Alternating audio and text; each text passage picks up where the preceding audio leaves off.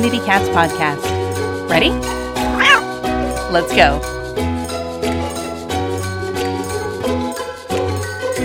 Welcome to the Community Cats podcast. I am your host, Stacy LeBaron. I've been involved helping homeless cats for over 20 years with the Merrimack River Feline Rescue Society. The goal of this podcast is to expose you to amazing people who are improving the lives of cats. I hope these interviews will help you learn how you can turn your passion for cats into action. Today, we're speaking with Dr. Jennifer Conrad. Dr. Conrad founded the PAW Project in 1999 and has been working on ending declawing in the U.S. and in Canada ever since using education, research, and legislation. The PAW Project is composed completely of veterinarians and compiled the evidence, proposed the legislation, drafted the language of the legislation, built the coalition of support, and retained representatives for every law prohibiting declawing in the U.S., including New York State. The PAW Project is supporting active bills to prohibit declawing in New Jersey, Massachusetts, Rhode Island, West Virginia, California, and possibly Illinois. In August 2019, the PAW Project initiated the Claw Friendly Certification Program for veterinary hospitals that do not offer declawing. Welcome to the show, Dr. Conrad. Thanks for having me. I'm a huge fan of having decline not in our world anymore, I'll put it that way. So I'm very, very eager to talk about this topic. But first and foremost, if you could share with our listeners, how did you get interested in becoming a veterinarian and get really passionate about this topic? I grew up in a family of all medical doctors, human doctors, and I thought I don't really want to spend my days saving humans when they're endangered species and other animals who really won't have a chance later on. You know, in 20 years there will definitely be humans, but there might not be any tigers or elephants or rhinos. So I decided I wanted to spend my time working to help them. And I went to UC Davis Vet School and they let me specialize in my last two years on wildlife medicine being a kitty lover all my life, I thought, wow, kitties come in all sorts of sizes, and isn't it fun to work with kitties that are big? But at that time, I didn't realize that they were getting declawed. And I realized soon after that I had 40 patients who were suffering from declawing to some extent. Big cats, I'm talking about leopards, tigers, lions. And I thought something has to be done. They can't walk. Something has to be done for them. So I took a three year old tiger to surgery to repair his declaw. And after the surgery, he stood up like he was a regular cat, like he had no more problems with his feet. And I really felt like I was on to something. And I started repairing the paws on these big cats. That is how I got into it. That's interesting. So it was the big cats, not necessarily the little cats, that got you going, but you've become extremely passionate about our regular domesticated house cats and why declawing is bad for our house cats. I guess first and foremost for our listeners, specifically what does declawing mean and how has it been used? I have seen cats that have had all four paws declawed, and it's extremely unfortunate. You know, over the years, it's rare. Usually it's the front paws, but I have seen declawing happen on all four paws. Maybe share with us what declawing is all about and why we should not have this in our communities. Well, declawing is a misnomer. It is really more appropriately called deknuckling. It is the amputation of a toe bone.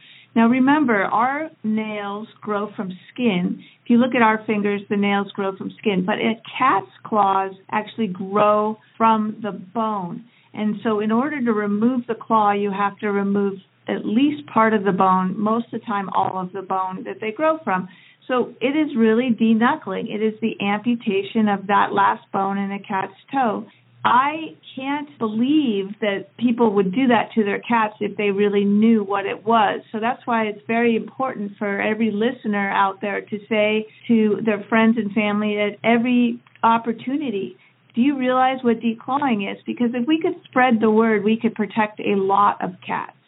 Yeah, definitely. I agree with that. When I was doing adoptions and counseling people with how to handle cats with their claws in their home and why declawing was not a good idea. And I mean, it's still a, an important part of every conversation when we have adoptions. I say hold out your fingers and just chop off that first knuckle and that's what life is like for the cat. And as you say, once people hear that, they are shocked and appalled Is that how it's described in a veterinary office? When someone asks about declawing or furniture issues and a veterinarian says, well, you could have your cat declawed, how do they present it?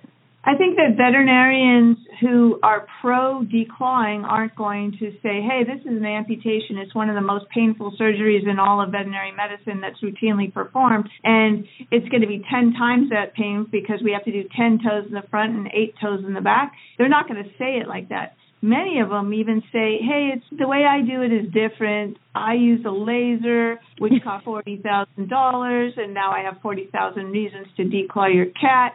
No, they're going to say, oh, it's different the way I do it. I use the best pain medicine, whatever they're going to say to promote it. That's why it's more important that people know before they go to their veterinarian what declawing is so that they don't even have that conversation with the veterinarian. They don't even entertain that that's the right thing to do to a cat but it's unfortunate because we've been taught take your cat to the veterinarian. Your veterinarian is going to know what to do and how to help your cat for whatever issue you might have. So that's the unfortunate part is that we're depending on them for advice, but yet they might be leading us down the wrong path for those of us that are in the sheltering world, in the animal cat rescue world, that come across declawed cats, we see a lot of behavioral issues that happen as a result of a cat being declawed. I mean, in addition to having that cat live with chronic pain, there's also a lot of behavioral issues that you see. What are those issues that you've seen over the years that you've been involved? Well, I would say that declawed cats are going to come home from the surgery They've had their toes amputated. They go to use the litter box. They dig in it and they say, This hurts. I'm never, ever using this again. Then they realize that they've been robbed of their primary way of defending themselves, their claws, and then they're going to go to biting. And it's statistically proven that declawed cats use the litter box less and bite harder and more often than clawed cats. So you can imagine that if a person brought a cat in because they're intolerant of the normal cat behavior, which is scratching, that that person is going to be very intolerant of the cat not using the litter box or biting or both. And so declawed cats are readily available in shelters. They've lost their homes. Or you often find them in feral cat colonies where people have dumped them outside. It is not a good idea ever to address a behavioral issue with a surgery. That is not how you do it. A behavioral issue needs to be addressed with behavioral modification. And a surgical issue, let's say like anatomical pathology in a toe, that would be one toe only, most likely. Anatomical pathology is an appropriate thing to address with surgery, not behavior. Hey everybody, Stacy here with the Community Cats podcast and I just wanted to let everybody know that early bird ticketing is open for our 2020 online cat conference which will be on January 24th through the 26th. So we will get together on the evening of the 24th with Chelsea White who has a YouTube show that's perfectly awesome and then we will be getting together on the 25th and the 26th for two full days of jam-packed information all about community community cats and community cat programs. So, this is a virtual convention for anyone who'd like to help community cats. Please go to onlinecatconference.com to sign up today. Also, if you'd like to become an affiliate as a fundraiser for your organization, the information is right there on the website, as well as sponsorship opportunities. So, I hope you'll check it out. Go to www.onlinecatconference.com and we look forward to seeing you then. Hey everyone, Hooch and I are here today to talk about Dr. Elsey's cat litter. Dr. Elsey's cat litter is known to be the best litter on the market, and Hooch agrees. Many of you know that Hooch was a foster cat of mine that I adopted while at the Merrimack River Feline Rescue Society. We did use the Touch of Outdoors litter as we transitioned him from being an indoor outdoor kitty to an indoor only kitty. I'm thrilled that Hooch found his home with me, but there were many times when folks would call me saying their kitty didn't use the litter box. I was also thrilled that Dr. Elsey's Cat Attract litter came out, as it gave me a resource to share with others that was affordable and in most cases successful in keeping this kitty in their home. As a special benefit to Community Cats podcast listeners, Dr. Elsey's is offering a rebate up to $20 off your first bag of any Dr. Elsey's litter. Just visit drelseys.com forward slash Community Cats podcast to print your rebate or fill out the online form. Try Dr. Elsey's today and you won't regret it. It sounds like through this passion, you've become an incredible advocate and really been proposing legislation. I used to always say this, you know, is illegal in England. And that was another reason why when I would tell folks that you should never consider declawing, you know, is that there are European countries that have made it illegal. And tell us a little bit about uh, New York State. Well, New York State is the first state in the United States to ban the declawing of cats. It happened on July 22nd, 2019. Governor Cuomo signed the bill that bans declawing.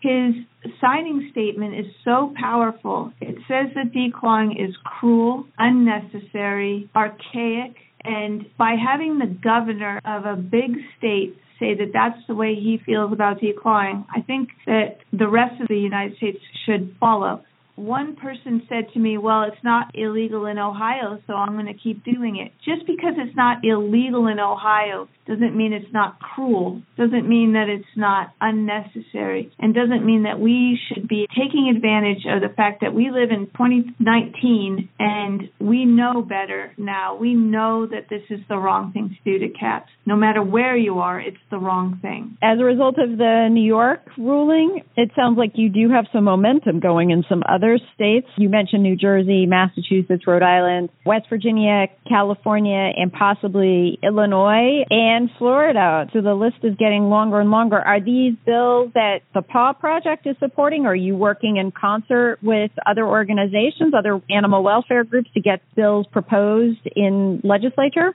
Well, the PAW Project is really behind all of them. The PAW Project is, as you probably know, the world's largest organization dedicated solely to ending declawing. And it's very important to us to make sure that the legislation is good legislation. We don't want to have a bad law. For instance, sometimes what will happen is the veterinary medical associations will try and introduce a exception into the law they would say something like, What about the woman who has super thin skin and she's on Coumadin and we don't want her not to have her cat? What if she has to declaw it? Well, what we're trying to say is there's no good reason to declaw a cat. You don't have to declaw a cat if you have super thin skin or a baby in the house or you're on Coumadin or you have HIV. And you don't have to declaw your cat because remember, declawed cats bite more. And a bite wound is much more dangerous than a scratch. If you call the emergency room and say, hey, I've been scratched by my cat, they will say, well, wash it and watch it. But if you call the emergency room and you say, I've been bitten by my cat, they'll say, come in, you have to go on antibiotics. A bite wound is a serious, serious problem for people who are immunocompromised or even people who are not. So by declawing the cat, you're giving yourself a false sense of security because that cat is going to bite. And you can ask any vet tech or any groomer which cat they think they're going to get bitten by, and always saying the declawed cat. So we don't want to introduce these exemptions into the laws because what it is is the Veterinary Medical Association is trying to make an exception that will swallow the rule. So the project has to sit very closely on top of all the legislation to make sure it is a good law. And in New York State, where we just passed that law, it is a good law in Los Angeles, where we've passed a law, in all the other North American cities, we've passed a law. They're good laws. They do not allow for stupid excuses to declaw cats.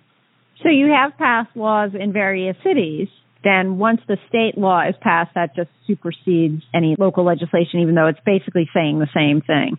Exactly. So that is one of the reasons why we have to make sure that the public understands that there is no reason for an exemption because we don't want them to think. I mean, it sounds plausible that, oh, we don't want the old lady who loves her cat not to have her cat because she can't declaw it. But that doesn't work. We know that that is an exemption that would swallow the rule and it's only put forth as a reason to maintain the status quo The important thing is that the Paw Project is 100% sure that cats are better off with their claws. And in fact, one of the most interesting things that we run into all the time, which I want your listeners to know, is that in 2009 we passed a series of laws in California, and that is, by the way, the subject of a movie called The Paw Project, which is streaming in multiple places, including Amazon Prime for free. That the laws we passed in 2009 were in seven cities. Five of those cities had their own municipal shelters. We took the data, the number of cats relinquished in the five years before the ban, and compared it to the five years after the ban. What we found is that every single city had fewer cats relinquished after the ban. Every single city had fewer cats relinquished after the ban. In Los Angeles, it was 43.3% decrease in the number of cats who were relinquished after the bans went into effect. Can you imagine? That is tens of thousands of cats' lives saved. There is a reason that we need to ban declawing. It actually saves cats' lives. The head of LA City Animal Services is a woman named Brenda Barnette, and she absolutely attributes the decrease in the number of cats relinquished to the Los Angeles shelters to the declaw ban. It is a marked difference in the one year jog. So you can imagine that if we could get these bans all across the United States, we would be saving millions of cats. What can we do as individuals? What can we do to help make this happen in our communities? Well, the most important thing I think you can do is make sure that no person you encounter doesn't get that declawing is an amputation and that it's cruel. I recommend that whenever you're talking to anyone that you bring it up, that you say, hey, do you realize that declawing a cat is actually amputating its toes? Because once they hear it, that is an indelible mark on their brains. They cannot unhear that. And they cannot be told it's something else and believe that it's something else. I mean, it's enough to make them want to research it, and there's ample evidence that declawing is amputating a cat's toes.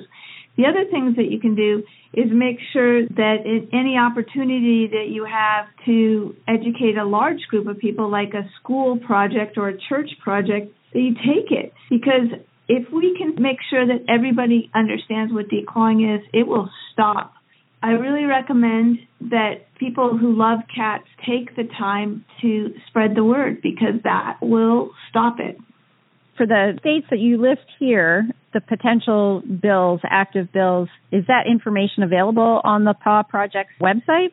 Yes. That's another thing that you can do. If you want to be active in the legislation, join us. Go on to www.paw project.org and sign up for our mailing list. Include your state because whenever there's anything going on in your state, we'll reach out to you and ask you to do something because legislators want to hear from people in their state.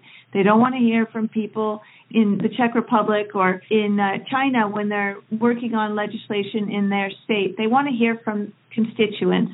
And that means if you want to help, get on our mailing list and let us tell you what we need when we need it. Tell me a little bit about this claw friendly certification program. What what is that all about? Well, we wanted to make sure that veterinary clinics and the people who believe that declawing is an evil and awful thing to do to a cat, that they could be proudly displaying a sign that says, hey, we are claw friendly and we're proud that we don't declaw our cats and your cat can rest assured that it won't get declawed here. You know, one thing that has always worried me because I hear about it every so often is that a person brings their cat to be spayed or neutered to a place that declaws and they declaw the cat. They get mixed up and they declaw the cat. So we're trying to make a certification program. We know that these people don't declaw and we want them to advertise it. It starts a conversation, and you can rest assured that if you bring your cat into that hospital, you will not come home with a mistake that your cat was declawed.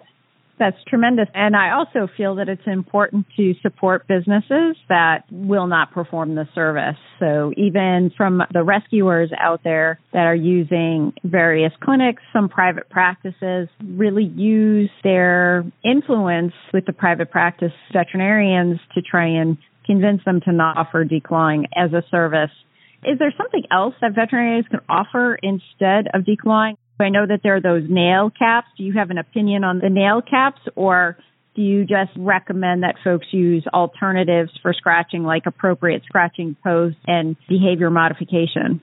I believe that cats scratch is a natural behavior and that they should be allowed to scratch. I believe the nail caps are a good idea if you need some time to train your cat and you don't want the cat scratching before that. But I think that you can clip the claws, you can put the nail caps on while you're training the cat to the appropriate surface, but you have to let your cat choose what the appropriate surface is. A cat who's scratching on the wooden legs of a table probably would prefer a wooden scratching post. A cat who is scratching on carpet would probably prefer a carpet scratching post. So we have to adapt to the cat. Remember that a cat is scratching to mark territory and also to say, hey, this human is my human. So that's why they choose the couch that you sit on or the chair that you sit on.